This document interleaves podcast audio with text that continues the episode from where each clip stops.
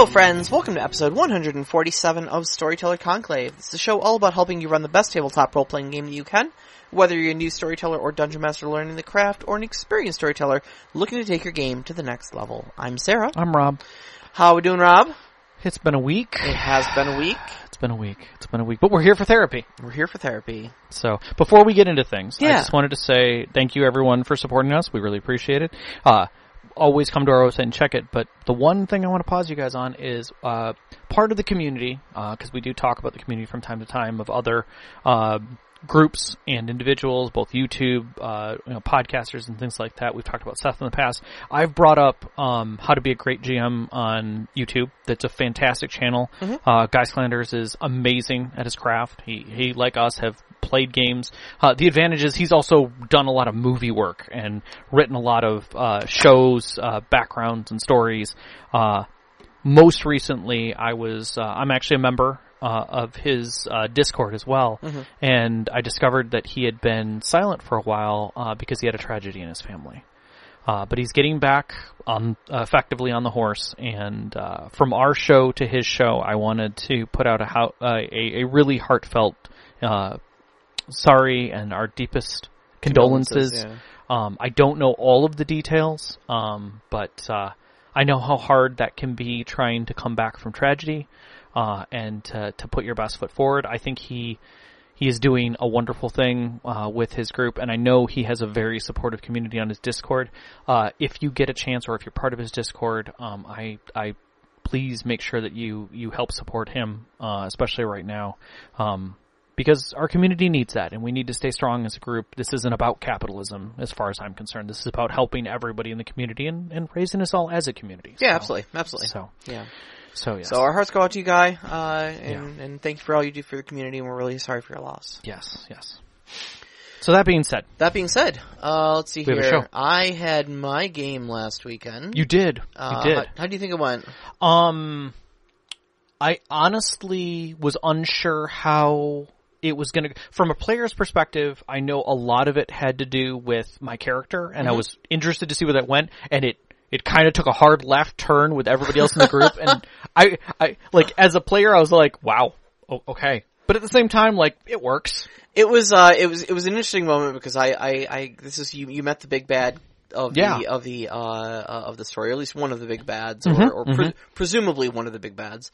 Um, Oh yeah, I mean, and An uh, antagonist, no- and, and you met you yeah one one of the prime antagonists of this of the storyline. Uh, got a face to face with her for the first time. yeah. and uh all of your very enthusiastic friends like it was supposed to be the face off you know your face off with her Oh, and, yeah. like, every single person in the group was just like get her It's like, and go team! standing there going like oh i've got the magic sword should i should i come with you guys like Yeah, and the chase, I mean, I would have to say the chase mechanics, I like them. I Uh-huh. think there's definitely some tweaks to be done there just to help with some of the discomfort sure. you were having with them. Yeah. Um, and the stuff we talked about totally uh, is are good mechanic changes. I yeah think it's perfect. yeah yeah Um, because I, I could feel your like hesitation and stress about everything that was going on.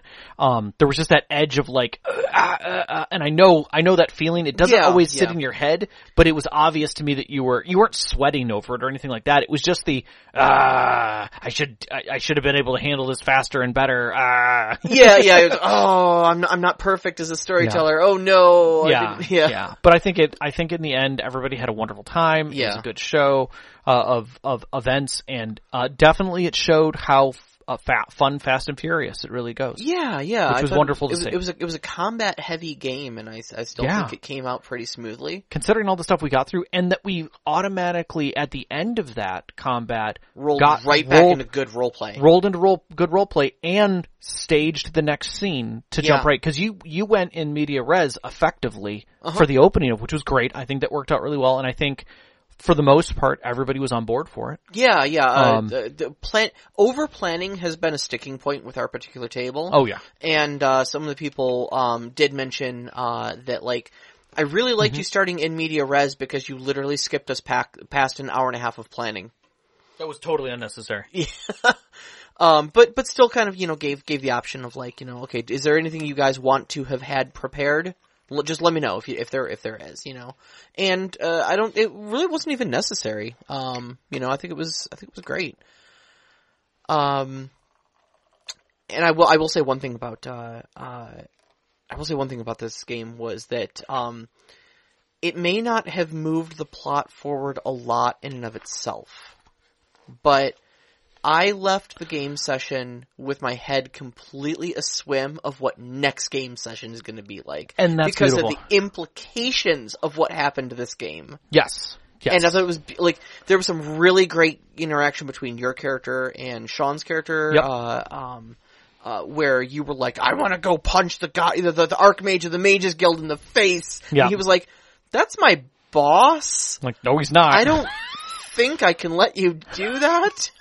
Yeah, I mean, there there was definitely a sense of of good role play and feel, and I think uh, we had uh, an overall sense of of where we were going and as a group, and then we staged what the next event is going to Yes, be, yes. which is beautiful. And it, it just it really really beautifully set it up for me. So I think Yep. we all have a very clear picture of what the beginning of the next game is going to be. Yeah. And then it's gonna there's just gonna be some great great storytelling from there. So yeah, I think it'll be wonderful.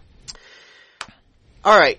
So, show topic tonight is Yes. about the child adventure genre. Yeah, Now, what are we talking about when we're talking about the child adventure genre? You and I both grew up in the 80s. very much so. Very right. much so. So, like, Products of all immediately when I think of the child adventure genre, for you and I, Yes. Okay. Specifically. for you and I, because we grew up in the 80s, Goonies is the first thing. Oh yeah. Oh god, yeah. Yeah. Um, any, eh, you know, uh, if you dig a little farther back from that, not even by much, you've got like, uh, to a degree, like Stand By Me was the dark edge of that. Yes, yes, it You know, was. It was less you- less supernatural, but more, you know. Um, and then you had, um, I was, uh, uh, kind of Flight of the Navigator was kind of part of that Okay. as well. It was the sci-fi edge of that, but it was you that. solo. Um, and then you had, uh, there was the other one, uh, where the kids built a spaceship and I was trying to remember the name of it to look it up and they ended up going in like a bubble and taking off and, and like messing with it, like their dreams were involved and things like that Oh, I don't know. like if I Voyagers. I think was the name of it. Um, but again, it was a sci-fi kids show because they. I was thinking Space Camp actually. Do you Oh that one? God, Space Camp was another great Space one. Camp was yeah, another good one. Yeah, Yep, yep. That was that was very contemporary yeah, yeah, feel yeah. to it. Um, because it was uh, it was during the time of the shuttle program, the Mm-hmm. and you know and kids doing the uh, the the young astronaut program. Um, Explorers. Explorers. Thank you. Thank, you, you, very much. Thank you. Uh, yeah, Explorers where, uh, one of the kids has a dream and draws up a bunch of stuff and then the smart kid figures out how to turn that into a physical thing and then they end up taking off in a spaceship and it's like that they make themselves out of like a carnival ride and some Huh. other BS stuff and but they they legitimately figure it out and I'm like it's those types of things that I immediately go to for child adventure like Yeah, that's that's what. I think of Uh, uh, Shibijibi, uh, your your wife here in the uh the, the live chat saying, uh, what about Adventures in Babysitting? Oh, I think that's 100%. I think absolutely. 100% agree. 100% agree. I, I think that is legitimate. I think it sits, uh, closer to like masks in, as far as role playing games. Yeah, It- sure. It sits on that edge of things. Sure, Um, sure. But, uh, no, no, I agree. I think that's, that's, that's fantastic. Uh, no, I think I think that you know, it, for those of us who didn't grow up in the '80s, uh, Yeah. who are the, the the the newer crowd looking for the Mhm. pinnacle um child adventure story of our age, is Mhm. definitely Stranger Things. Yes. Uh, I mean, and and I think I think I really loved that Stranger Things opened with uh, D&D. D and D. yeah. Yeah. Um, I mean, not not just because obviously you know you may have heard, but I like D and D. You know, um, but I think D and D is the perfect illustration of like the child adventure series for me. Like, think back to when you were a kid, right? Okay. Okay, and you saw Goonies. hmm All right, and Mikey and the gang and Chunk are going through um this essentially a dungeon Yeah. with traps Yep. and puzzles Yep. to try to get to the pirate treasure at Mhm. the end of this dungeon. Yep. Meanwhile, being pursued by the Fratelli gang, A band of criminals. a band of a band of, of essentially brigands, yeah. um, And a monster. and a monster. Yeah, Yeah. sloth. Yeah. Um, and so, uh, you know, you, you had this like very, uh, almost D and D formula for it, Very much so. you know, and I'll tell you, like, uh, I, I that was very formative Mhm. of my childhood of the um the things I got interested in and stuff like that. And tell me that like when you were a kid, after you saw Goonies especially, Mhm. that like every time you were playing out in like I say the woods, but like the you know the little patch of trees that was near your house, you know that, that that that wasn't paved over, um, you know that that, that was a forest to you. Mhm. You know every stick you picked up was a was was Excalibur.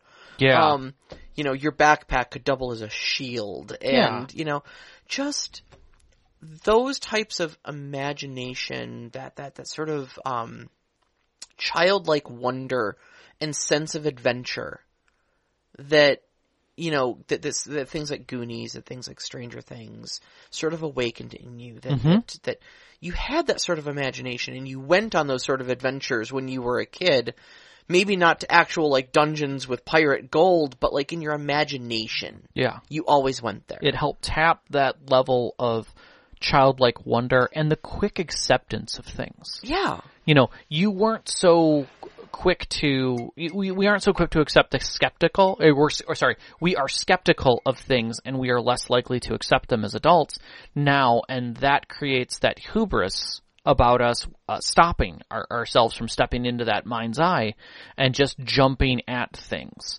You know um and goonies was a great example of that. Like the way the parents react in that is how we see things. Yeah. And yet they were very, you know, honest and and in, involved and knowing that this is a thing and it could be. Mm-hmm. And there was only a few times when even the kids themselves were like, "We we need to stop this," you know. This isn't real. This is dangerous, or we can't do this. yeah you know, Mikey you're going after a pirate treasure that sounds stupid it sounds ridiculous. I know but it's real Yeah, and we're gonna do it Yeah. you know and and it's it's that type of thing that kind of that twist, that that reminder that this is this is this is serious, you know. yeah yeah Um, and you see that a few times in more modern stories. I mean, more uh, like uh, Stranger Things is a, is definitely a good example of that. Yeah, And the more, yeah. but again, it because it's current, we are we now have new jades against it. Like you know, we're jaded. Mm-hmm. Yeah, and yeah, the and the adults are now more important in the story than just the kids. Like in Goonies, how many times can, can you remember any of the parents' names other than the Fratellis? no Right. No, not at Yet in Stranger Things, there are like seven or eight adult characters that are serious members of that story. Uh, I would say two, but Well, but yeah, yeah, yeah. I mean, there, there's a, there's a handful of other supporting cast, definitely. That you like, you know for certain. And Winona Ryder and uh, um, I forgot the other the other Yeah. actor's name, but the, the sheriff of the Yeah. town. Yeah, but like in and that's I mean it feels more real. We're not really enjoying the child genre because the real child genre that we know is being played out in kid series now. Mm-hmm. Cartoons are doing that. What we used to watch as live action, so it's not getting accepted as live action nearly as much anymore. yeah, yeah, yeah. And so much as that is sad.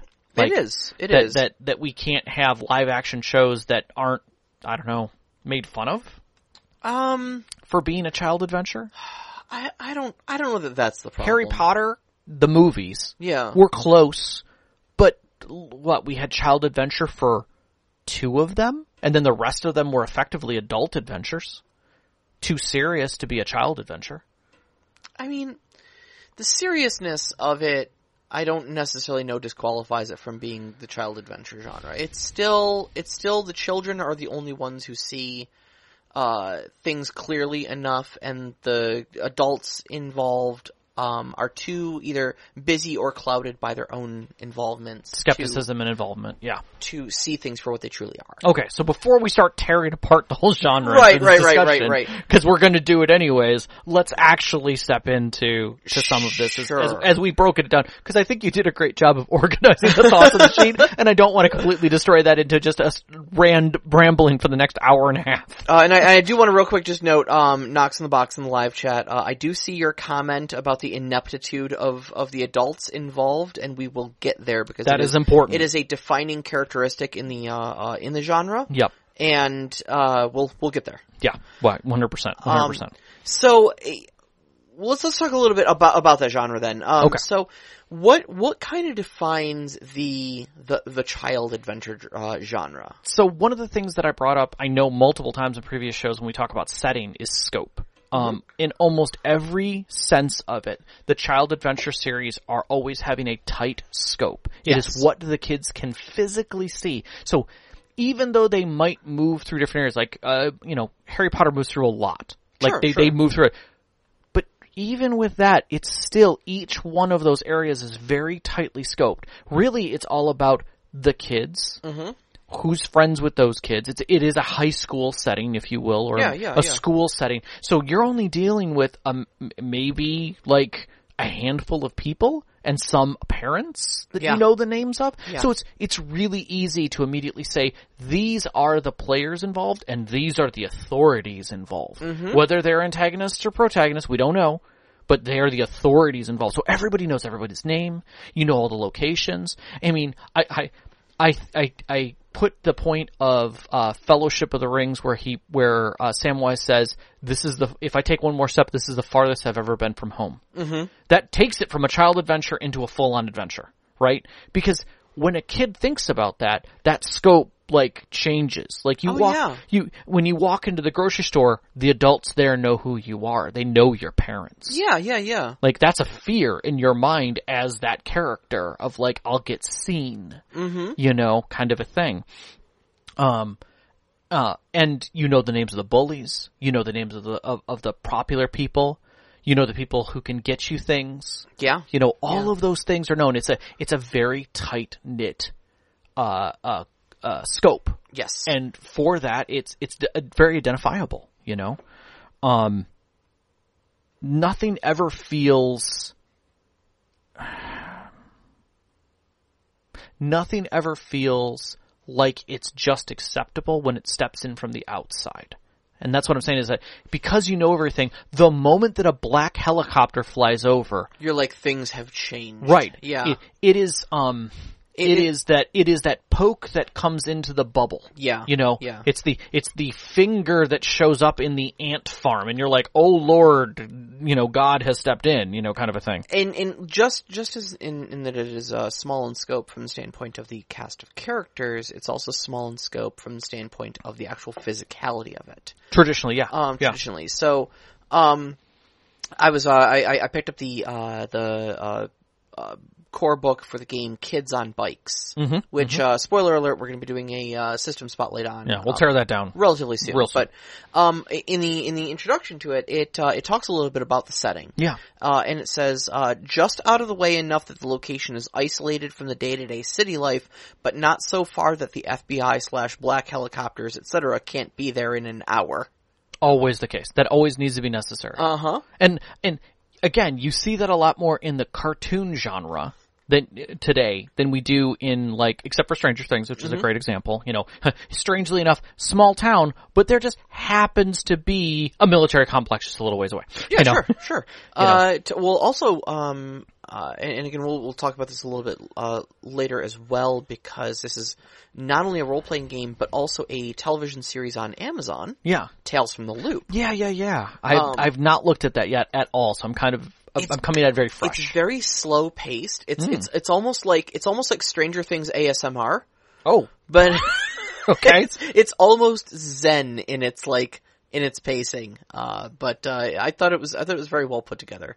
Uh, uh, it's Sean. It wasn't moving fast enough for Sean, but uh, I, I might I might give the the rest of the season a look on my own time. okay, okay, okay. Um, but uh, but but that um, and like the the movie uh, uh Steven Spielberg and um, who's the lens flare guy uh that did Star Trek? Uh, J.J. Abrams. yeah, Abrams. Yeah, okay. Um, uh, did Super Eight, yes, which I was another phenomenal child uh child hero. totally story. forgot about that. Child yeah, story. yeah, yeah.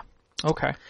Um, so it's it's those types of stories though, where yeah, like I said, you know, when the weird things happen and the authorities just show up. Mm-hmm. You know, you've got that fundamental shift in like we used to be a small, quiet town, Yep. and when yep. the authorities show up, we knew things went. So, I mean, hell, look at look at E.T. oh, one geez. of the original like yeah. Very Elliot much, is yeah. the main protagonist of the story. He's a Again, eight. started out with D and D. yeah. Best way to go. But at the same time, like one of the things that I think is really quintessential is the availability of technology. Absolutely. Now, And this is why I don't think you see a lot of these stories nowadays, and why I think a lot of the stories you do see are set in a retro setting. which, which is funny, I'm wearing my uh, Gravity Falls uh, PJ pants Uh-huh. while I'm doing this right now because I love Gravity Falls, and I think if anybody wants really good storytelling, go ahead and watch it all the way through, beginning to end. Don't stop. Um, you'll want to. Don't stop. Can't stop. won't Um, but one of the things about it is literally the opening shots of it are the kids being sent to their grandpa's place or their uncle's place, their great uncle, uh, which is in Gravity Falls for the summer. So their technology is taken from them. They're given packs to go and they're sent to his cabin. Yeah. but it's that stripping of technology and sending them to this new location that helps set that in place. They're not in a different time period. They're right now. People have cell phones up, but they're in the middle of but nowhere Oregon, right?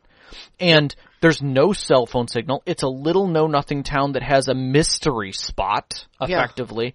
And that's all they know. But when they get there, strange things are afoot. It's it's it's all about isolation. Correct. and it's all about removing your ability to instantly communicate things, your ability to research things on the internet. Yeah. Um, the world has become a much smaller place since technology moved forward, Yeah.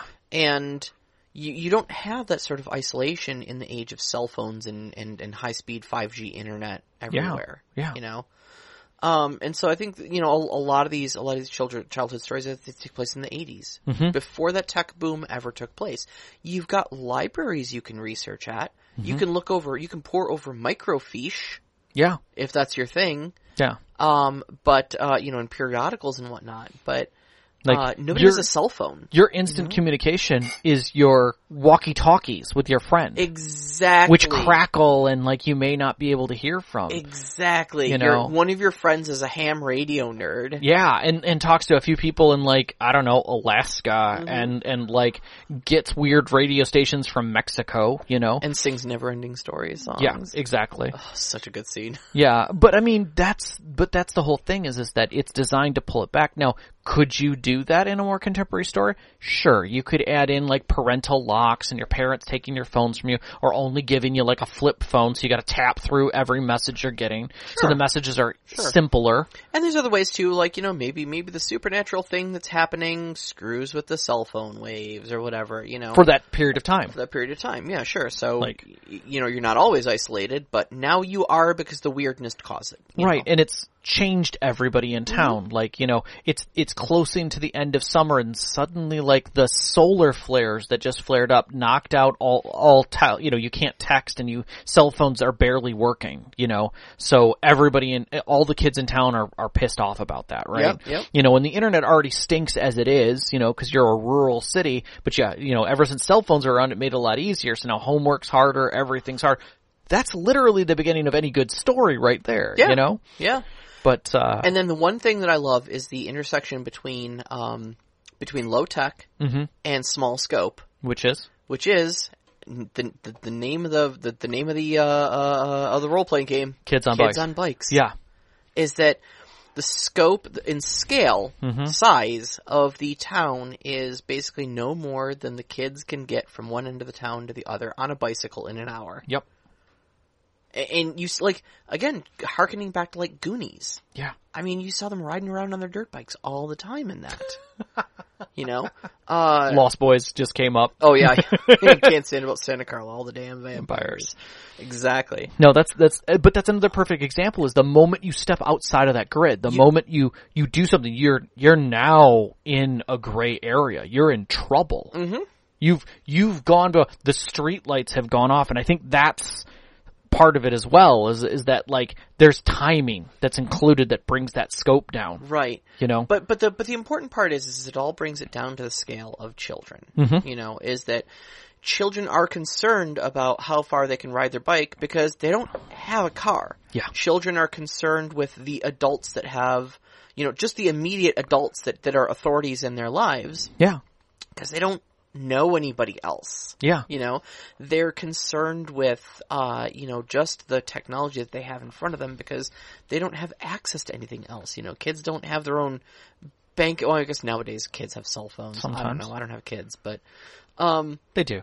you know, but, but they do. They do. But they do. They do. Um, but uh, but but it all brings it. It's it's it's all focused around bringing it down to the scale and scope of what children can actively participate in. But not just participate in, but that they're the heroes of. Exactly, Because- and that's, and that's the final crucial component. Right, you, you said it yourself. The adults are too worried, too busy, that mundane life for them every day is already too hard that they're not even noticing. Yeah. It's it's it's beyond them. They don't believe the I kids. gotta, I gotta worry about paying the bills, and I Yeah. gotta worry about taking your sister to band practice, and I've got to And- get, finish this deadline for work. I don't have time to worry about wh- what is this you're going on about? Pirate gold in a cave? like literally, they're about to Sure, invade Mikey. another country. Like, go, go yeah. play. Yeah, yeah, that's fine. That's fine.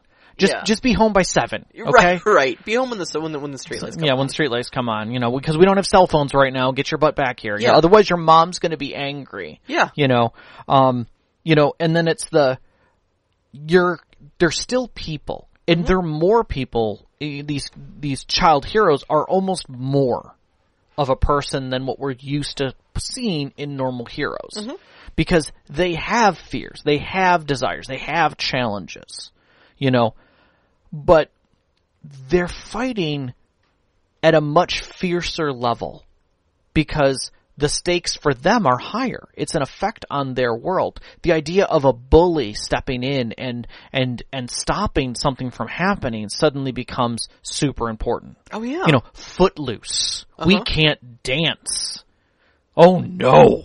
like, and and that's a thing. Like Yeah. but it's it's a representation of something greater and even then they were almost adults. They were coming to that age. It's the whole coming of age concept. Yeah. But it's that the fears become much stronger. sure. They sure. come much faster too. well. You're you're you're tiny little balls of hormones uh, when you when you are are that age. Uh, Yes. uh, uh, uh, child to to uh, teenagers. You know. Um, and I I, th- I think you know you combine that with uh, seeing the world with fresh eyes. You know, the the adults a lot of times in these stories are uh, jaded Oh, in so a lot much. of ways. So And much. So the great thing about child adventure stories is the sense of we talked about childlike wonder. And, you know what what does that really mean? Mm-hmm. Yeah. It means seeing the world with a pair of fresh eyes for the first time. You know, experiencing not only you know obviously the exhilaration of what the whatever the adventure going on is, be it a monster or be it some Mm-hmm. weird occurrence or pirate gold in a cave somewhere and the Mm-hmm. Fratelli gang hot on your trail Yeah. Um, but also, you know, uh, discovering that uh, the party's rogue is a girl and kind of pretty. and what if we kissed uh, under the, the, the under the, the, the, organ trap that, that you know? Yeah, or the one that got me from the the new re- revision of Voltron, where it was just like the one person coming out like, "I'm actually a girl." Yeah, we've all known that. What? Yeah, we've all been fine with that. I mean, you, you went to the bathroom. We we figured it out pretty quick, you know. but like that, they were in this huge fear, and suddenly that's it's not a big deal. Mm-hmm. Like everybody's cool with it, and they're connected, and they're friends. Mm-hmm. You know, that kind of a thing where those those fears and those experiences, that first kiss, that first time driving a car, that Can your feet even reach the pedals? exactly. Yeah, you know. Like, Do you know what you're doing? Not a clue. Floor it! What does that mean? I don't know. It just means go fast. yep, yep. And and that's the thing is is that when you're dealing with those first time problems, those Mm-hmm. that first thing of like we have to jump a car. Okay, I don't know how to do that. Right. All right, and like heavy gloves that are clearly the wrong size, Yep. and huge jumper cables, maybe multiple sets of them even. You know, like I think this is how it works, and there's sparks and everything, and then it starts. They're all like, yeah. You know, now what? Drive away. like, are we supposed to disconnect it? Oops. You know, Yeah. that kind of a thing. You know, uh, it, it's that that connection point. Now, I, I I can kind of relate to this, and I'm going to throw one thing to people. So, if you're having a hard time trying to get back to your childhood, back to those those first moments and those the, those butterfly things, I'm going to ask: Do you own a house, or do you do repairs? And have you never done them before? because that first time you fix something that you've never fixed before, You look at that leaky pipe and you're like, "Welp, time to shotgun some YouTube." and but the thing is, is that when you get it fixed, Uh-huh. when it works, that moment right there, capture that in your mind again. Yep. And remember that feeling of utter joy that you're like, I'm a god.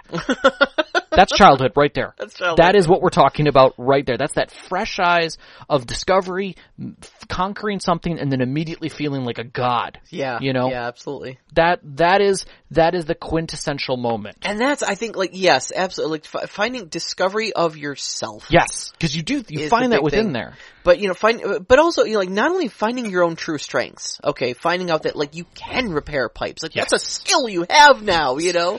Uh, but, but also, like, I mean, you- as a child, you exist in a world where adults are telling you who you are, you know? all the time. think like it's a, it's a quintessential plot line in Finding Nemo. You know, Mm-hmm. you think you can do these things, Nemo, but you just can't. But who's holding him back? Just the one Marlin, person. Yeah. really, Yeah, his you know? dad. His dad. Exactly. So you know, and then when Nemo goes out on his own and he discovers he can do these things, the only reason he couldn't do them is because Marlin was telling him he couldn't. He's Right. being overprotective. Um, who you can or can't be, who you should or shouldn't be. You're gonna grow up to be a doctor, just like your father, just like your father's father. But dad, I really want to do music. No, go back and study because you need to be a doctor. Yeah. You know? Kids exist in those environments. Yeah. And so the child adventure is a great place for telling stories about children who are striking out on their own and doing the things that adults said they couldn't do, said they shouldn't do, Mhm. and said they didn't have the strength to do. I think that's a beautiful way of doing it. And I and I think that ties directly into how to run the game, but we're going to get to that. Yeah. I think we're going to get to that. So let's talk about a few systems that exist. Yeah, there's a, actually a lot of systems that exist. I was very surprised by how robust this genre was. It's a lot bigger. Um, I looked at some of the ones that you had on the list here. There are a lot of others because beyond this, th- I found another probably 15 Oh yeah, yeah, yeah, that yeah. are much lighter. Much rules are super light, but they feel much similar to the other ones in the Powered by Apocalypse kind of design. what we are giving you here is a sampler platter and Yes. not a definitive list. N- nor are these things that we we can say we highly recommend or don't recommend. Um, they're all different. Yeah. They all have very much like every other system. They have different feels because they fit to the setting that they they were kind of framed for. correct, correct. So, kids on bikes we are going to do, And kids on brooms, and kids on brooms. Yeah. I, I, they're similar. which which is the uh I suppose Harry Potter adjacent it's the child magic system. the child magic system. Thank Yes. you. Yes. Yes. Um, so you can totally do that. Um, within that, we are going to do a full review on that. Uh, Monster Hearts. Uh, Is a Powered by the Apocalypse game. Yep. Um and uh, uh by Buried Without Ceremony. yes, it's the messy lives of teenage monsters. Yeah, uh, which I actually, think is great. If you're a Critical Role fan, you may have already uh, uh, uh, had some experience with this game system. They did a Monster Hearts one shot That's wonderful. uh, called Cinderbrush, Mm-hmm. and it was really good. Yeah. Um, there's Tales from the Loop, which I mentioned earlier. Uh, that's actually by Free League Publishing, Mm-hmm. Okay. um, who also made the Alien RPG that we liked so much. Okay. Okay. Um, it actually uses this a similar system, but obviously without like the stress mechanic and xenomorphs. Right. Right. Right. Of course. you know, um, but uh, uh, the the systems uh, system is very uh, uh, pretty rules light, pretty quick, um, and pretty forgiving. Uh, and like I said earlier, it is an actual show on Amazon Prime um, that heavily leans into the aesthetics and feel of the game. Yep. So if you want to um, know a little bit more about Tales from the Loop and you have Amazon Prime, Go give for the it. show a check out. It's pretty good. Yeah, Little Fears I did hear about. Okay. Um, and uh, that's uh, Key Twenty Publishing. Mm-hmm. Um, because it's a horror game that has the boogeyman in it, like the design of that. Um, and it made me immediately think when I started looking at it uh, to Little Monsters, uh, the movie. Uh, yes, movie. Um, and uh, um, you know, uh, which I believe is the one with um Adam Savage when he was a kid, uh, where he ends up going under his bed Oh wow. with with a monster and ends up in the monster world. Okay. Okay. Okay. Uh, and literally ends up in at the end of the movie, basically running through to try and make it before the sun rises and he ends up in, I want to say California, from New York to California or something like that. Oh wow. Yeah, it's a ridiculous ending. But again, it's very much the, the, the child adventure. Um, but it's that, it's that, that very real fear of the boogeyman. Um, masks we've talked about. That's uh, part of the apocalypse uh, Magpie games uh, with teenage superheroes, and it's less about the heroes' powers and more about their life. Mhm. And, and and their interactions with that life, their with what it's what life is like with the mask off. Yeah, yeah, and, and I think um like I've I've heard that uh masks can get a little get a little dark It, it can, it Uh, very much can. because uh, like very very much like um uh if you saw Invincible uh the cartoon series uh based on the comic I guess uh there are you know young teenage superhero teams in that and it gets pretty grisly with them and I think masks from what I understand can have a lot of the same sort of feels to that. Right, right. Um, Uh soon also is Masks is by Magpie Games. yes, uh, who made uh, Epyllion, uh, uh, a dragon, Yes. a dragon story that we uh, we were uh, did a system spotlight on not long ago. yes, Um, but also they there was a recent Kickstarter, very successful Kickstarter for them. They got the uh, the license to do the Avatar: The Last Bend- Airbender yes, game. yes. It's also going to be powered by the Apocalypse game, but also I think very much fits into the child. You know, I think it can. genre. I think it very much can. Um, uh, Bubblegum Shoe, which is Evil Hat, um, and that's the child detective game, yes, which I think Bubblegum Shoe. I thought it was a great Yeah. name. Uh, and Changeling, you put on here, and I totally forgot about that. Yeah, that, Changeling Dreaming. I didn't understand this game. Okay, when I, I when I was big into White Wolf, I did not understand this game. Um, and and the Changeling as a game has changed a lot in the New World of Darkness and such like that. Very much so. Um, but as it was published back in the '90s, when it was Changeling the Dreaming Mm-hmm. by White Wolf Publishing, um, set in the world of darkness. But the reason it goes on the child adventure genre is because when you look at it, uh, so all the characters are re like um fey spirits born into human children, Mm-hmm. essentially, and so they're they're they're kind of caught between two worlds: that of the dreaming, where Mm-hmm. of Arcadia, where the fairies are from, and here in the mundane world. right. And they subsist; their fairy souls subsist on dreams and hope and inspiration and wonder. And how the game actually ends up playing out is, um, that sort of childlike wonder essentially acts as a power source, almost a source of magic you can tap into. Uh, in a very literal, but also metaphorical sense.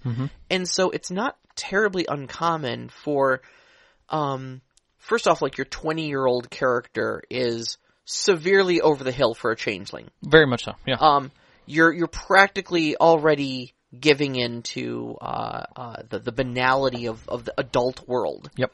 And it's not terribly uncommon for your 20 year old character to have to bend a knee to a 6 year old who is actually a very high powered, um, she priestess basically, uh, who could essentially obliviate you with a snap of her fingers. She's that powerful in magic. Right. She's six. Yeah. But she's also your liege, so, you know, Suck it up. um, and it was a really interesting take on the, uh, on the genre that I really liked. Uh, one of our mutual friends, Erica, is very, very huge into Changeling. I I distinctly like to this day I can still remember the original uh, Changeling spines. Uh huh. And they all matched up like a big Yeah, stained it was, glass it was window. beautiful. On your yeah, bookshelf. it was a beautiful uh, thing to see them all together, and Yeah. I I've only known Yeah. a few people who had all of them stacked up, and you could look at them. I think they did. It. Yeah, Uh, it was beautiful. It really was. Really it really cool. was.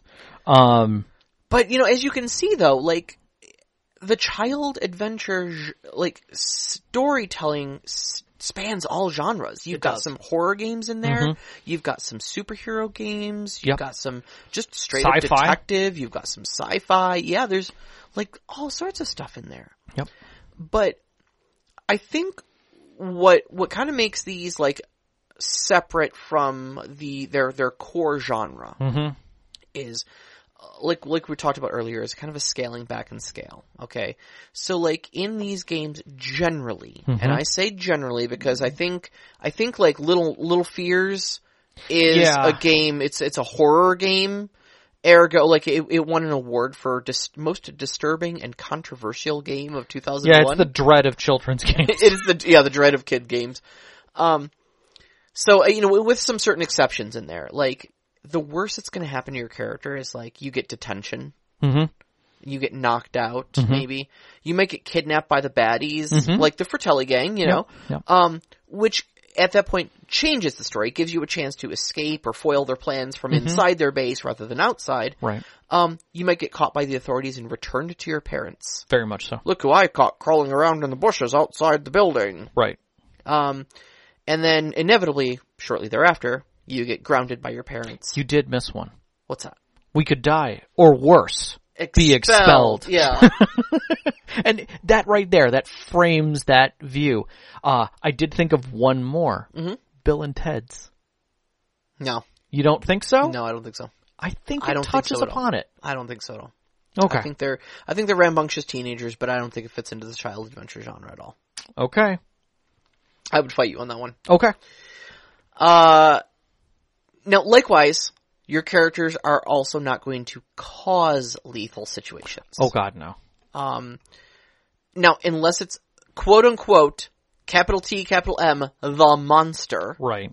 um, that needs to be defeated, then you can whoop its ass. It's the bait evil. You can't touch it. Yeah, it's it's the thing from the upside down. Yeah. of course we're going to the eradicate. nothing, you Yeah, know? it's the nothing. Of course Yeah. we're going to fight it. yeah. Um, you can punch bullies. You Mm-hmm. can tie the shoelaces of the sheriff together. You can let the air out of his tires. You can even whack him with a shovel in the face and knock him down. Yep. Maybe break his nose. Yep. Typically, you're not going to kill anybody. No. Um, now, the thing that I really loved, um, there's another podcast I listened to. I think I've mentioned a couple times, uh, called uh, Savage Interludes. It's all about the Savage World series. Yeah. And they were, um, uh, Tracy Sizemore, um, uh, was talking about using uh, Savage Worlds to build a Harry Potter series. Um, specifically, not not just trying to you know mimic a generic you know children in a magic school thing, but like deliberately was going for Harry Potter, right? Mm-hmm. And um, mentioned how they took the uh, or how she took the the fighting skill and the shooting skill off the sheets entirely because quote it's not the type of game. Right. It's right. not a fighting game. It's not a shooting game. You do those things to try to hurt people. You do those things to try to kill people. And that's not something you do in Right. Harry Potter. Right. You cause mischief. right. So those were wrapped together into a mischief skill. Makes sense. Are you going to be a little rapscallion and cause some mischief? Fight the bullies? Fine, roll mischief. There you go. There you Mm-hmm. go. Okay. Okay. Okay. And I think that that like embodies I think what we're going for here in the child adventure genre, you know? Yeah, I would I would definitely say that, but it doesn't it doesn't take away from the darker themes. Mm-hmm. You know, you can still have those dark moments, you know, where mortality or lethality is felt. You know, where you have that edge of concern. You know, where dread comes into play, and it is then managed, mitigated, and moved on from. You know, usually those any any time that we would normally make a hard move in a traditional adult sense, um, it it still applies within, but those moments of those hard moves now can be scaled to something simpler. Exactly. Like Exactly. like uh, Stand by Me, finding a dead body. Oh, it's huge. It's huge. It's ridiculous. Like, Yeah. oh my god, what is that? Like, how do we do the? You know, someone pulled a gun. Oh my god, everything stops. Mm-hmm. You know, uh, you know, someone was just had a a death spell cast at them by one of the bad guys. Oh my gosh, right. this is serious. It's it's like the, the the moment where Cedric Diggory is Yeah. killed. Yeah, Yeah. It's Like- it's definitely got like a, a a hard turn point in the story where you're like, oh crap, stuff just got lethal. Yeah. you know, S- someone's s- someone's bike goes over the edge of the cliff. who'd have thought the Death Eaters would kill somebody? You know, Exactly. Like, Yeah. th- th- it, you feel that level of mortality very differently Mm-hmm. as a child. It is, it is harsh. Let me interrupt you just briefly, and I'm going to uh, ask a question to the live chat here. Uh, Knox, the longish comment you just made a while ago that's getting the hug emojis. Do you mind if I read that out loud? Because I'd like to address it, but not if um, Not if you don't want to. not So, if not if you don't want and we're, me. we're fine with It's that. it's a it's a person it's a comment It's of very personal, personal. nature, and I Yeah. want to I want to make sure it's okay to address. Uh, although we do appreciate that you brought it up in the live chat with the rest of the group and you feel good with the community. Thank we're cool you very much for sharing that. Though. Um, uh, and we'll give you a minute to think about it. Um, but yeah, that whole that whole feeling that you're that you're dealing with, you might be dealing with, uh, romantic topics, Mm-hmm. you know, like sex even in some cases, drugs, you know, uh, darker, uh, considerations within there of, of peer pressure Mm-hmm. becomes a huge part of that. Becoming an adult, being forced to make decisions Yeah, that are outside of your framework, making decisions between what's legal and what's not, let alone like whether or not you should be out past nine. Well, there's there's know. also like I mean, uh, like we, we mentioned that, that that masks can get kind of dark because it's a little bit like there's there's almost a child soldier trope to it of like Yes. you're superheroes out there putting your your bodies on the line and fighting these these super heroic things, but like you're just kids. And I remember like I remember seeing a comic a while back um, with uh, Superman finding out uh, Shazam's secret identity Was a child. was a child, Billy uh, Billy Batson. Yeah. And I remember him just looking Billy Batson in the eye and just being like, who did this to you? Right. Like, you don't belong, I don't care if you turn into an adult when you're, when you're Shazam. Like, You don't- this is, you are not an adult. Yeah. This is not good. You are not okay. Yeah. And like, I think going and fighting the wizard that gave him his powers or something. But, but yeah, no, I mean, Yeah. like, it took a dark turn of like, when you, when you think about Shazam, that's kind of messed up. It is. It It's is. a little messed up. It is. I mean, at the same time, you're like, wow, that's really cool. But at the same time, like, you still have to manage all of that. Like, all of the mm-hmm. feelings that go along with that. And that's, that's critically hard.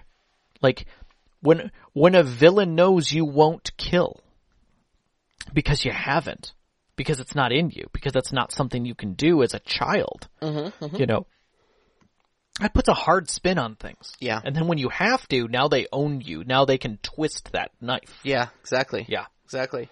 I remember a lot of, of the, um, Robin slash Nightwing stories that wrapped around that concept Oh yeah. Yeah, of, of killing and, and, and, and managing who, who you are at that point, yeah. you know? Yeah, absolutely. Uh, I know, uh, Monster Hearts, uh, can get a little dark. Yes. If you delve into the whole, like, sex, drugs, and rock and roll of the high school party scene. Okay. Okay. Um, uh, and, and again, my, my experience with that is really only from the Cinderbrush one shot that the Critical Role did. Um, right, right. But yeah, it was, it was definitely an adult story being told about teenagers. Yeah. Um, you know, they, they ended up at a rave at one point and, you know, things like that were going on, so. Yeah, and and I think this this is kind of where we move from what the the the feel of the story is and making sure that the players are connecting with it at the right level. Yeah, yeah. You know, there there is no do your worst. You know, when Right, when the right. guy comes over with a pair of scissor, you know, a, a pair of uh, wire cutters to your finger, Uh, you know, you're you, have no constitution. That's it's gone. yeah. Yeah. You're 12. You're 12. I'm Yeah. sorry. I'm sorry. You know? you know, it's it's chunk. It's chunk, yeah. It's, I ate the cookie, and then one time I blamed it on my brother when Yeah. he did it, but it was really me. he just he literally says he confesses to everything. It's amazing. Uh, so I do want to, I do want to read the comment out loud, uh, that, that Knox in the Box made. Uh, he did give his, give his consent to do so in the, uh, in the live chat, and I thank you very much for that. Um, so, uh, Knox says, uh, it just kind of point, pointing back to his own avatar and says, gay kid. Childhood was terrifying and experienced in a solitude where truth, uh, true thoughts and feelings were kept to self and shame was felt. Adulthood was much more freeing and mobile. I wouldn't even know how to roleplay an innocent and adventurous childhood I never had in the first time around. Not to be a downer, and you don't need to address this comment, it's just a real problem I have. And, and I, I fully understand. Yes, Um, 100 percent agree. I, I, I, I and I, I know you know I understand, uh, as a, uh, uh, as a, a uh, transgender woman myself, um, and a, uh, uh, proud and very out bisexual woman, um, had, uh, a lot of the sort of same awkwardness in my, you know, in, in, in my youth and stuff like that, and a, a very painful relationship with that youth as well. Um, Yeah. What I can say is this, is that don't look at the child adventure genre as a uh, as an opportunity to emulate an idyllic childhood that you sh- like, but think of it as giving you the chance to have a childhood that never was. You Okay, know, okay. you can you can use this space to tell the story where you can punch the bully you never got to. Yeah, agreed. Where you could live the truth that you never got to. You could have the accepting friends and play that gay kid. Play the gay kid with all the same fears and and doubts and and and hell even even have that bully, like I said. Mhm. But this time around, It's different. your kids on bikes and your little gang of kids on bikes not only are going to go get the pirate treasure, Yeah. but when that bully rears his head and calls you an ugly word, they're going to beat him up. Yeah. And this time you're going to have friends around you that Or support or you. you're going to get him in a different way. exactly. my one one of the ones that uh that I can come back to is I had a lot of friends who had very hard childhoods. Mm-hmm. I, I and I will say this in the traditional sense: they had abusive families, they had broken families, they had families that weren't very supportive at all, or or almost non-existent. So they were raising themselves and their kin. So did they have the same kind of childhood? No, but I know they also understood that they were part of that childhood. You you would have the naysayers of the group of the friends. You'd have those people who are like, "No, I can't. I've got to get home." Well, why why do you have to be so hard? Why do you because my dad is my dad's going to, you know, hit me. Um or my dad's going to do this or my mom is going to, you know, end up being the one in trouble because we're not home on time. Like those are the topics that mask ch- challenges you with that kind of a storyline. Yeah. Um, I I distinctly remember all of those moments in my childhood of coming to realizations and connecting with my friends who did not have the experience that I had growing Yeah. up. Yeah. And helping them through stuff like that. And that's that's what this is about. I mean, in all honesty, and I'll flat out say it, the child genre is way more role playing and and trauma inducing than the traditional fantasy role play. Yeah. Yeah. You will get to topics that will make you cry way faster in this. Like infinitely faster. Because you are dealing with those topics and that trauma that are in your own head or mm-hmm. you saw and you can connect with. Mm-hmm. So don't feel that you have to try and emulate, like you said, or mimic or, or fake. Yeah. Something. Yeah, exactly. Just You can. You can totally theatrical, you know, theatricize who you could have been. Like, if you want to be the jock, the big dumb jock, you know, mm-hmm. who likes the, the, the, you know, who likes this non-sportsy girl who's on the pom-pom squad, and you, you pick on your little brother every once in a while, but really you deep down love him. And then come to find out that, like, maybe your little brother is pretty cool, and that, that girl is not an airhead, and you're not as great as you thought you were, but you're strong enough to help them. yeah. You know, it's it's coming to those kinds of things, and that's part of role play. That's part of the the twist on theater that Yeah. does that. So Knox Knox actually had, a, had had a really great response for us. He says, uh, "Wait, I can be that gay kid from School of Rock. You're tacky and I hate you.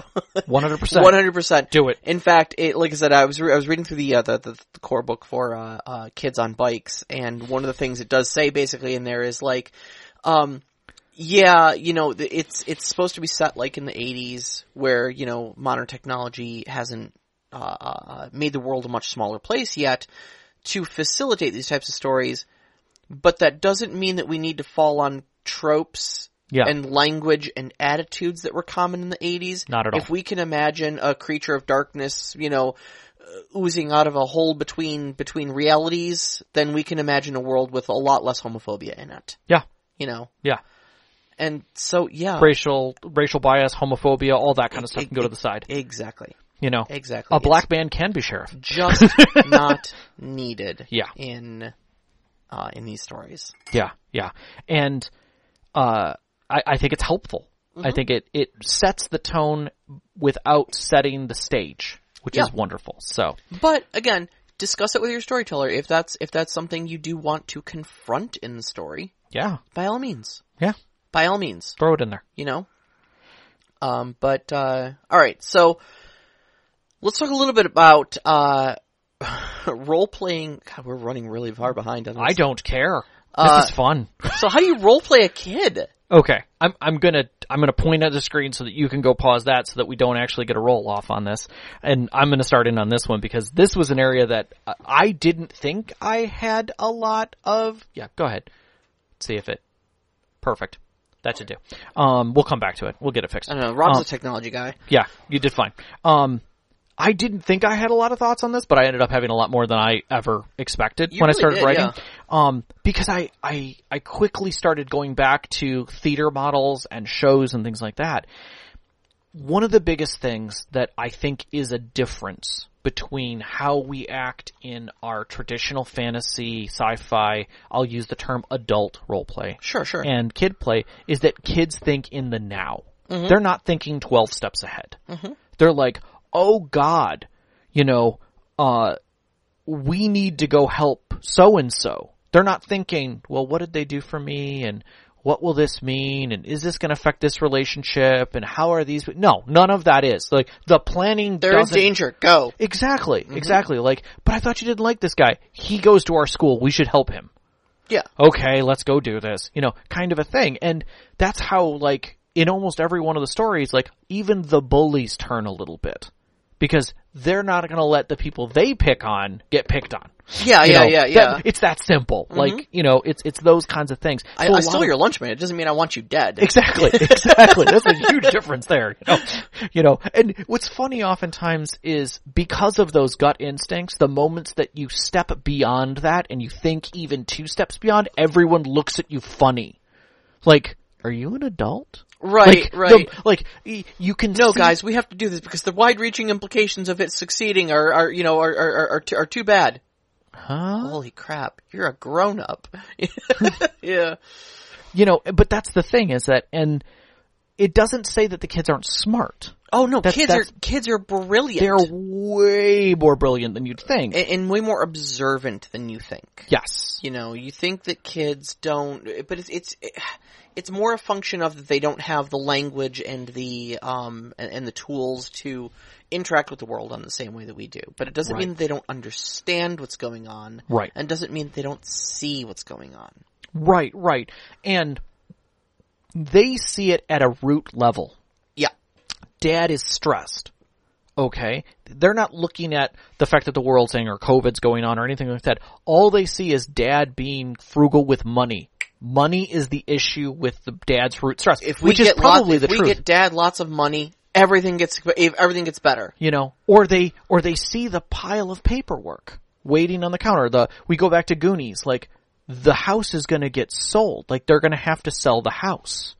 They don't know why. They don't know anything about taxes or what's going on in the community. Like none of that is important, right? What's important to them is the fact that they're going to lose their house. They're all going to have to move to different places. Mm-hmm. That sucks. Yeah, It's that simple. You'll never see your friends again. Right. But like, you don't have to write more story. Like, Yeah, there's nothing that's else. it. to- That's enough motivation right, Right. there. Go. you so know? in that sense, it's they're smart enough to see the root of everything, yeah, and and that's that's the simplicity. That's mm-hmm. the beauty of it all. Is. Yeah. that it, it cuts down Yeah. all of the other layers that you don't have to think about, absolutely. and and brings it around. I, you know, I as much talking about uh, Goonies as I've been doing is wasn't that the main motivation for Mikey wanting to find the treasure? Was they were having money Yeah. problems? The To the save town the house. It was something? yeah. It was to save the house in the town. yeah, yeah. Okay, okay, okay, okay. Uh, because I, I if I remember correctly, there was a contractor who was coming in that was going to like build something there, and they were buying all the houses. Yeah. Okay, okay, okay. So, and they had to basically make a decision on it, and Yeah. and and either sell the house and move or whatever. Um, ages, ages ages are, are a huge thing. huge thing. So when you're a kid, um, ages feel very skewed. Very much so. Okay, so like a six to a six year old, an eight year old is practically an adult. Oh yeah, Okay, Way more. to more a twelve year old, a fifteen year old is practically an adult. very much so. to a 15 year old, an 18 year old is an adult because they can smoke and drive cars. That is correct. right. Right. But of course, all of these people are children to an adult Correct, and will be treated equally. and will be treated equally. Exactly. you And know, they- it's it's the whole like stop hitting your brother. Well, he started it. I don't care who started it. You're the older one, and you should know better. Right, Like that's right. that's the level of it. But you're all in trouble, like Yes. equally. You're like you're all gonna get slapped the same, like Exactly. regardless. exactly. you know um and i think that right there is like but there's also a reference that I think we're missing in this, and that is, is that at a certain point in the child genre series, the elderly have a different point. So when you're, when you see a wrinkled old person who's just sitting there having a conversation in the park, that's someone who knows something. Mm-hmm, You know, they're not an adult going to try and stop you, but maybe this person might actually be able to help you a little bit because There's they- a certain point where you go from being dad to being grandpa, yeah, and grandpa's cool, but dad sucks. Correct. and I think that's another kind of Yeah. twist to that whole age thing is that you, you, you see that threshold being crossed and then suddenly there's a new reference point. Yep, Either yep, that or yep. they're the creepy old guy. Oh yeah, You know, yeah, you know. creepy old lady up on the old rickety house. Well, I think many that, cats. that also goes back to the whole like fairy tale genre of, you know, is it a wise old, you know, lady, the, the, the fairy godmother? or or, or is she it going the- to stuff us in the oven? Correct. Yeah. It's one or the or other. is it Like- Hansel and Gretel waiting to happen? Right. Whereas everyone else is just like, don't do that. Go to town. You know, follow the rules. Yep. You know. Yep. So, um, All right. So next, kids feel emotions very, very strongly. yes. Uh, they're go-go gadget hormones. yes. One hundred percent. And on on a personal note, as a transgender woman, HRT does the exact same thing to you. Yes. So you got to experience like a couple years of me being a teenager all over again. Wasn't that fun? I went through that experience with you. I will say we are still friends. there were times when it was amusing. There were times that it was not. Yeah. um, someone you hate is your worst enemy. Some yeah, worst enemy in your world. Someone Yep. you love is your best friend or first crush. Very maybe? much true. Very true. Sometimes both.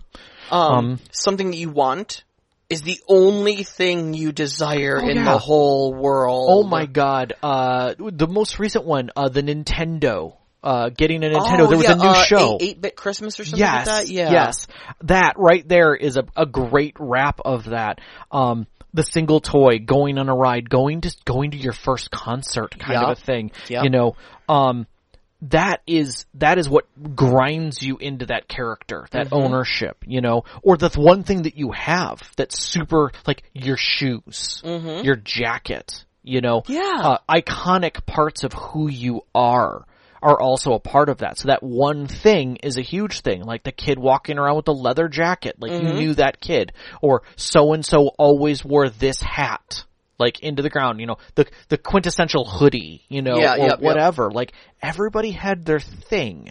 You know, the skateboarding kid, Mm-hmm. you know, that was a thing because like one kid or a couple kids skateboarded, but there was always one kid with a skateboard It to school. the skateboarder. Right, yeah. right. The BMX kids. Yep, you know? yep, yep. So you had a lot of token objects tied to uh to the desires and the and the identification of people. Mm-hmm. You know? Uh peer pressure. Peer pressure is horrible, but effective. But very effective.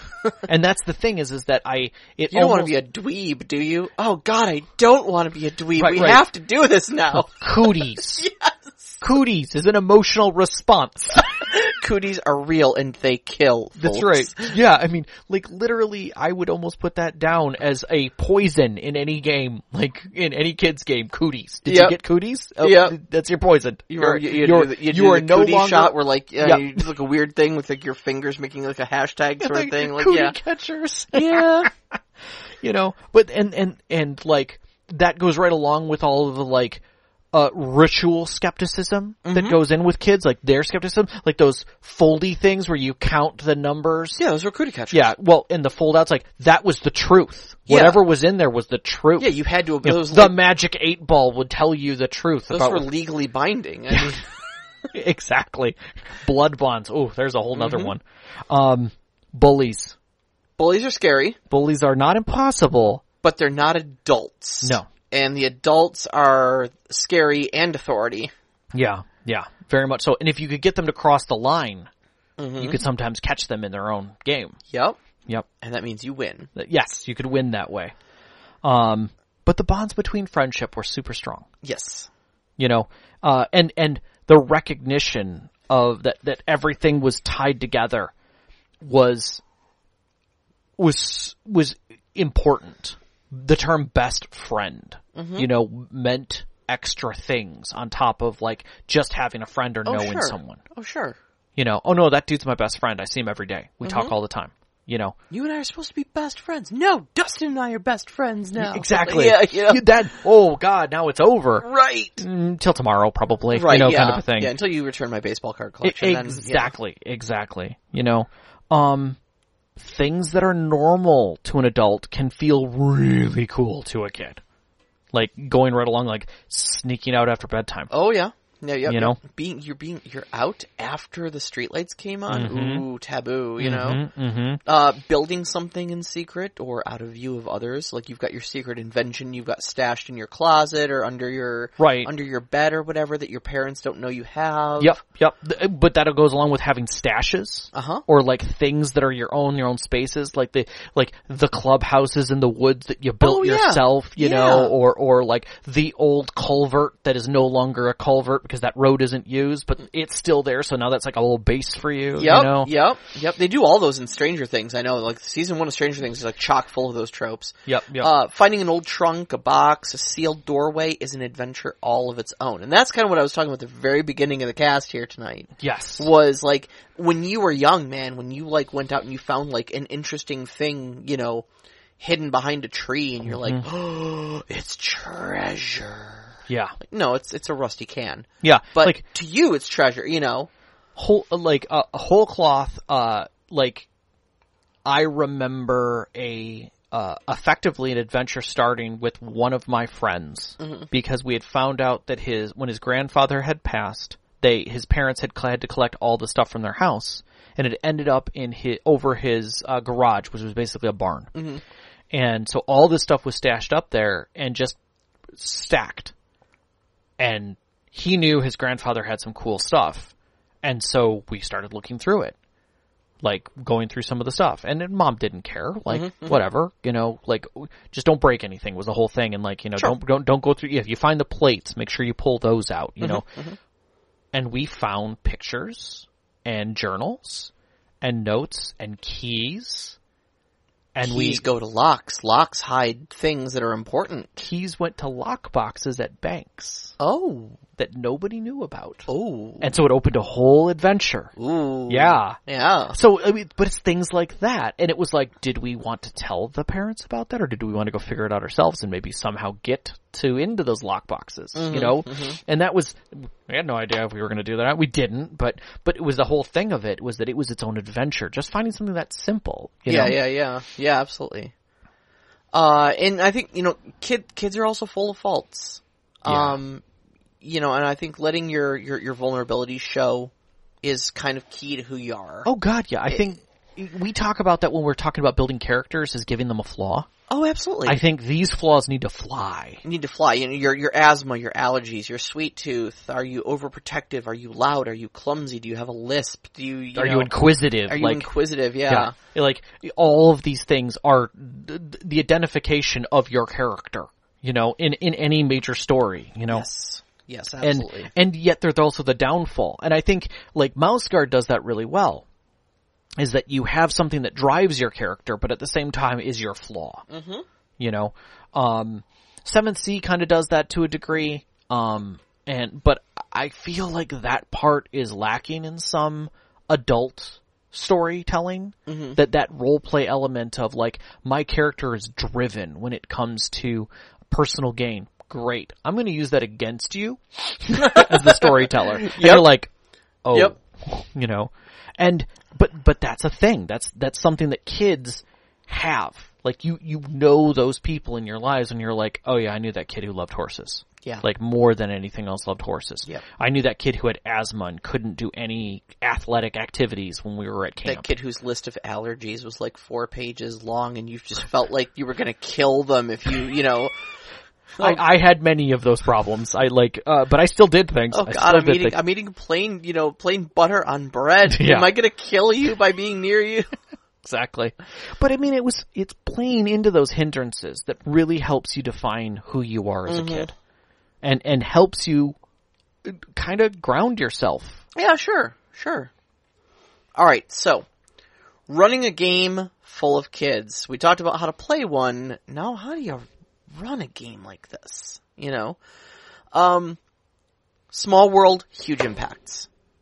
I have to say this, Yeah. Knox, you're rude. if anyone, I, I'm, I'm just gonna say this, he opened up a can of worms with this very specific movie that was, that is in the child Oh. genre, and if you put that down in the comments, that was rude. You should not have put that in the Too comments. soon. Too Knox. soon, Too Knox. soon. God, probably what, 20 plus years? Still too soon. Yeah. Still too soon. Is it my girl? It was my girl. My girl. My oh girl. man. Beautiful story. Beautiful story.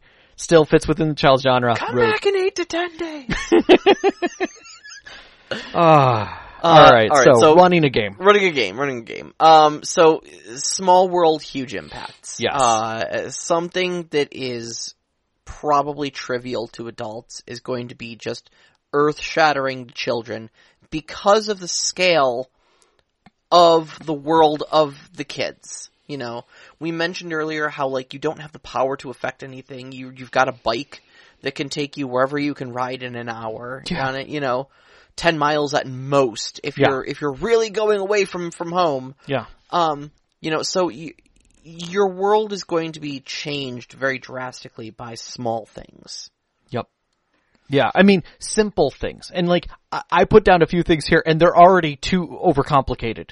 But they're, but they're easily identified. The town is demolishing the old train yard to build something.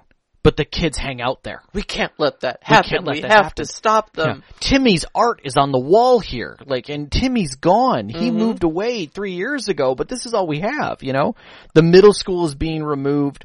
Uh, and so now seventh through 12th grade is at the high school and sixth is back in elementary. And you just started seventh grade. Uh oh, we're high school. So you immediately go to high school. Mm-hmm. Uh oh, you didn't, you, you thought you were going to be the kings of the school within a year and now you're not. Yep. You know, the concert that was supposed to be just the next town over, which is not that big of a deal, is now completely an over an hour away by car. But everyone still has tickets and nobody knows how you're going to get there. You know, like that that kind of stuff. And like, do you tell your parents? Uh huh. you know, will they let you go? This see, this is like Adventures in Babysitting. yes. Yeah. Yes. Yeah, Yes. your wife brought up uh, Adventures in Babysitting earlier, and this that's- is like exactly that type of story. You know, where like 100%. we're we're hitchhiking as kids trying to get to this concert. Yeah. So so that kind of scale changes quickly. Adventure to adventure, your your scale changes can be very small. Someone has to move away. You know?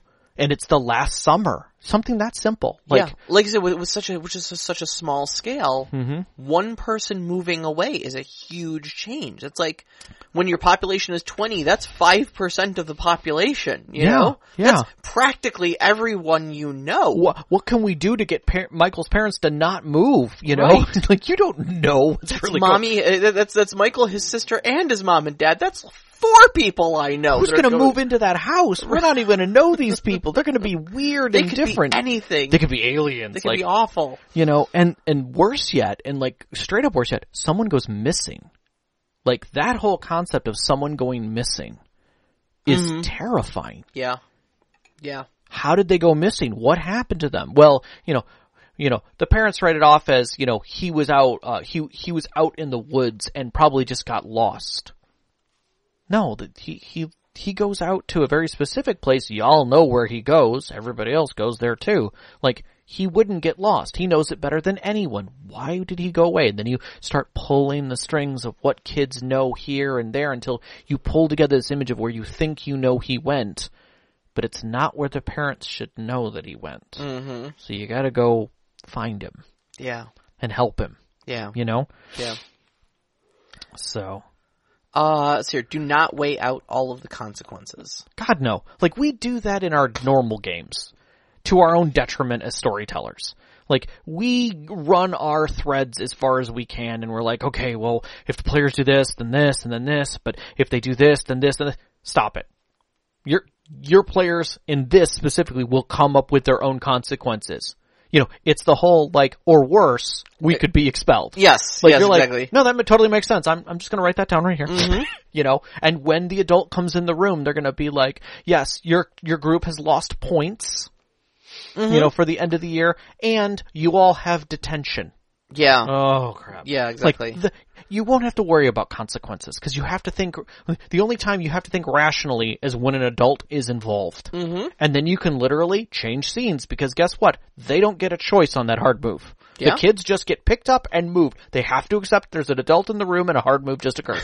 you know? Yep. And sometimes those consequences can be totally unknown. Like, how did you not get arrested? You're, you know, cause the next scene is you in the car with your parents dropping off one of the kids at their parents' houses with their, with your dad talking to their dad Going, over I'm there. so sorry. I don't know why my kid got your kid involved. You in don't know the conversation because it's happening 55 feet away at the front door and they're talking in hushed tones while you're in the car saying goodbye to your friend because they're going to be gone forever. Yeah, they're going to be grounded until they're 18. Yeah. Yeah. But that's the whole thing is that the scenes are different. They feel different because those consequences are weighed totally differently at a totally different. So don't think about it.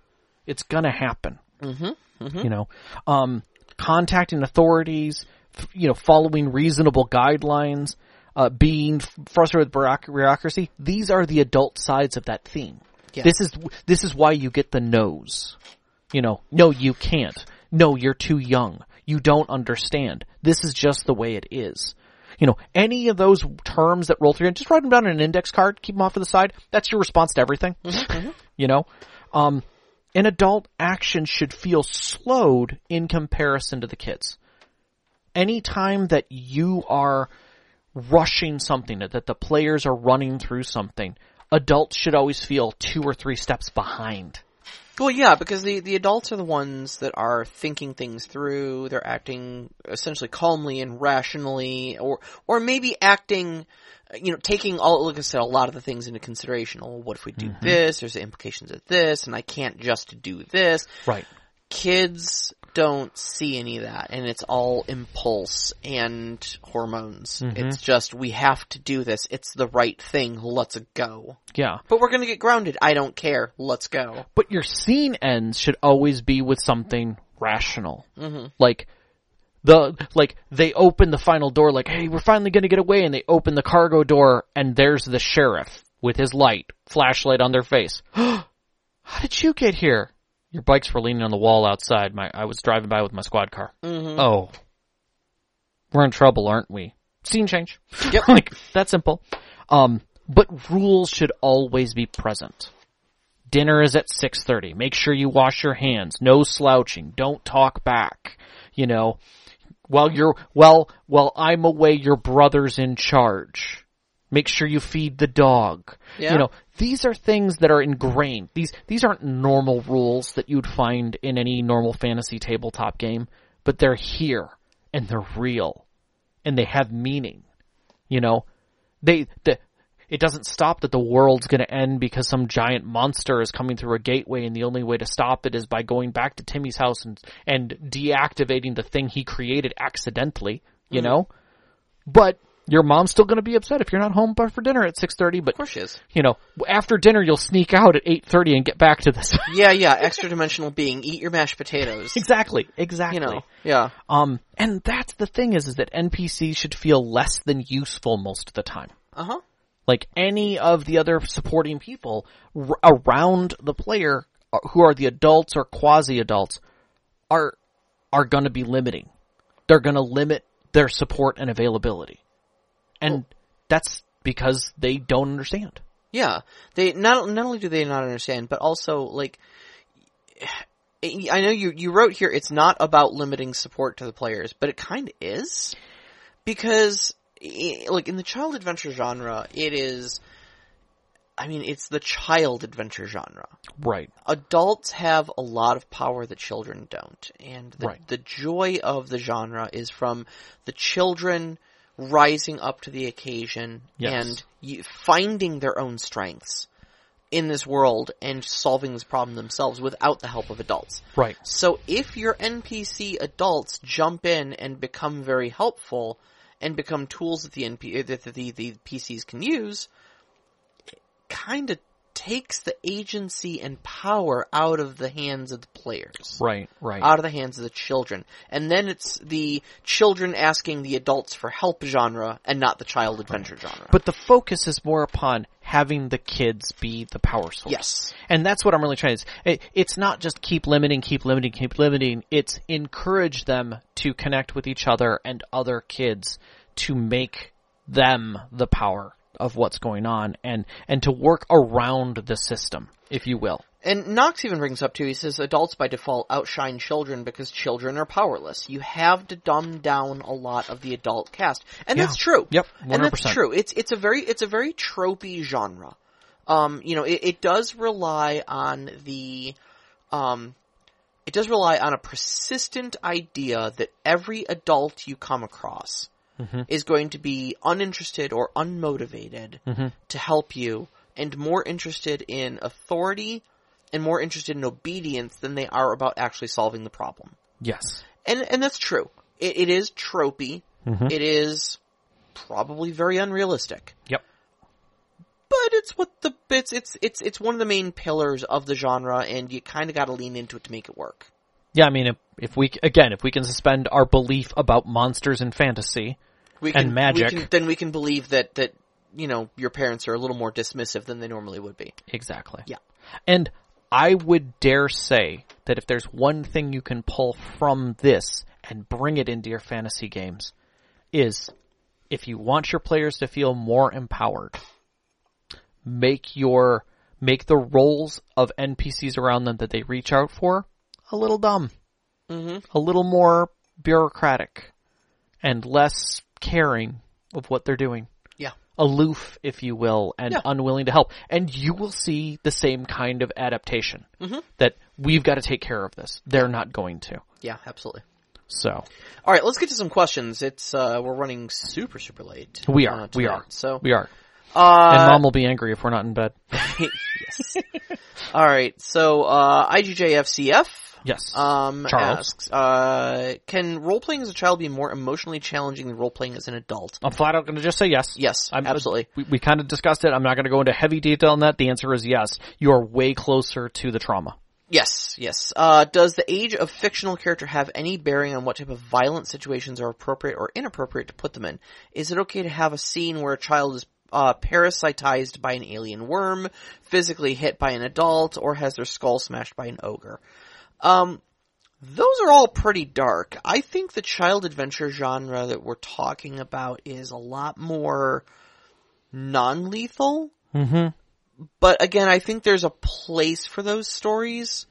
Um, I think you can, I, I think in the lethality or horror aspect, you can slide relatively far. yeah. Um, and you can definitely get dark. Let- I mean, let's not say that you can't. I would just say it is unlikely and is not commonplace. But yeah, I think that, um, it is, to answer your question, does the age of the fictional character apply? I ans- I would answer the question, yes. I think it does because the impact changes and the trauma changes. Agreed. Agreed. And uh, is it okay for any of these things to happen? Um, that is entirely between you and your table. Yeah, I, I, I would say 100% be exceptionally clear and consent is important. Yes. Yeah. These things are very triggering, very touchy subjects and such like that. So, 100% talk to your table about this. Maintain consent with your table. And Have an X card in play. And also, as the storyteller, ask yourself, why is this important?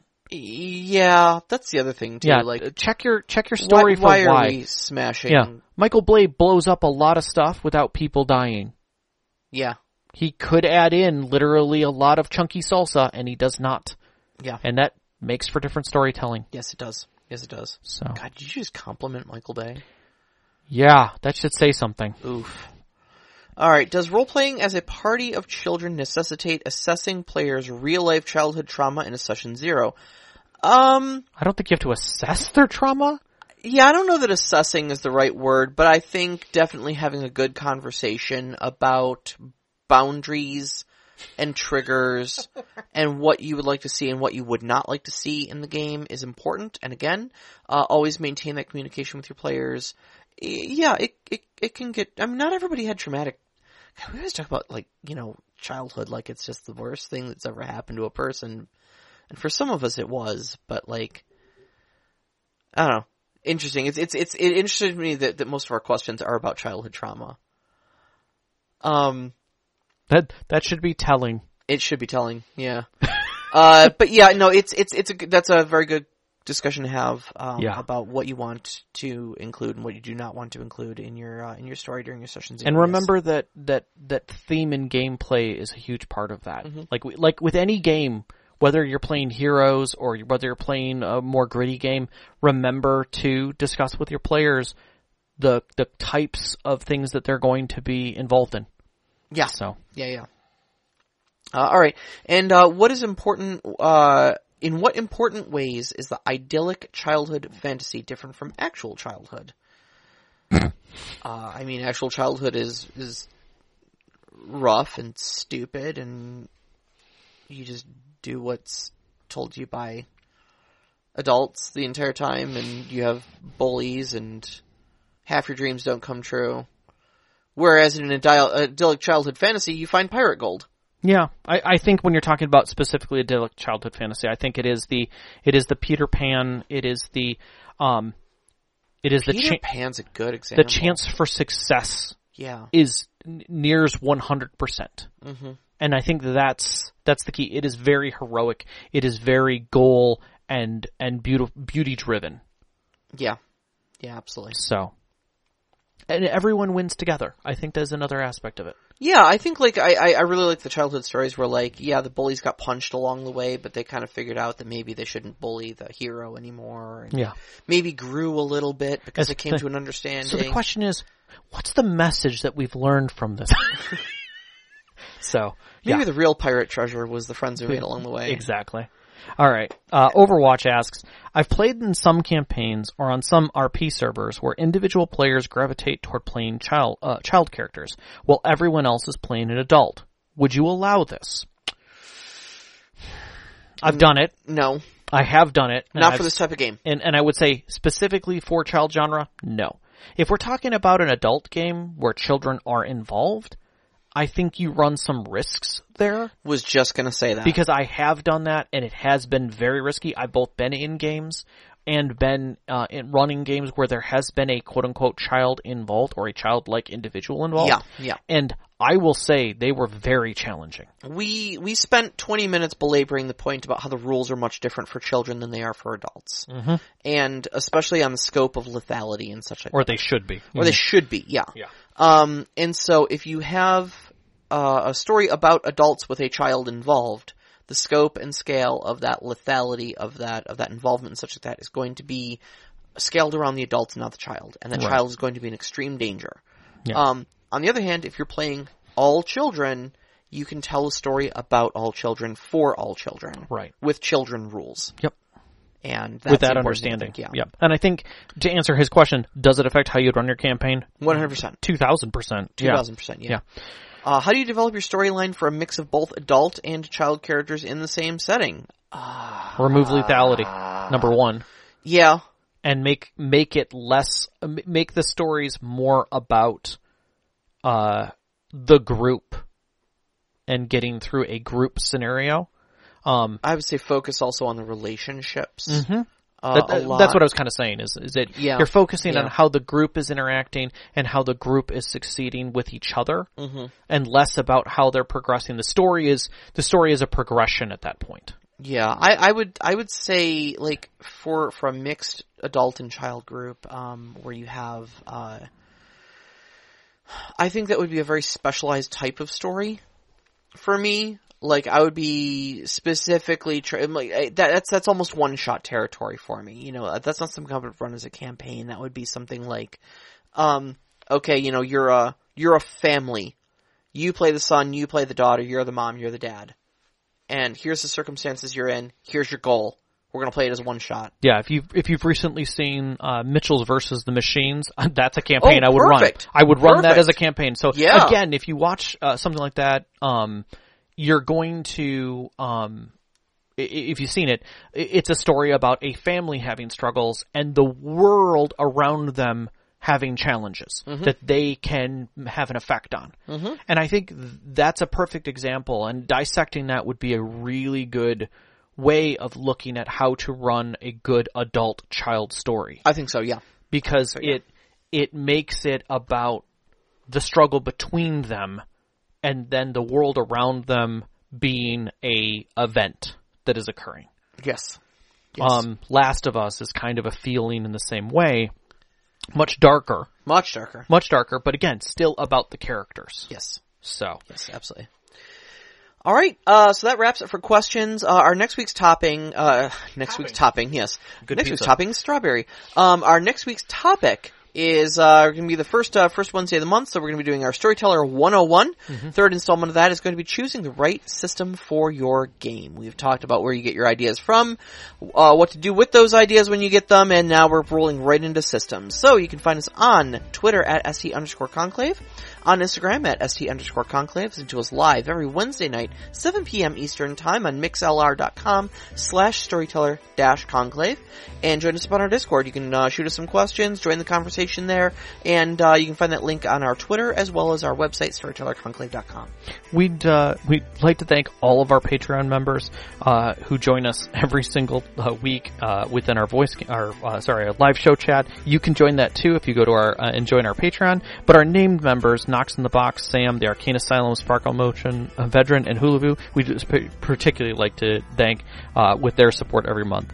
Our pre-show music is by Arcane Anthems. You can find that at patreon.com slash arcane anthems. Our intro music is Beyond the Warriors by Geefrog. You can find that at geefrog.bandcamp.com or on Google Music. And our outro music, which you're hearing right now, is Only Our Footprints in the Sand by Midair Machine. You can find that at freemusicarchive.org. Big shout out as always to our families, Vicky and Sean. Thank you so much you. for loving us and staying with us and supporting us. All of our friends who've sat with us at our tables over the years to give us these great stories to share with you, and you, every single one of our listeners. We love you so much. Love you guys. Good night. Good night.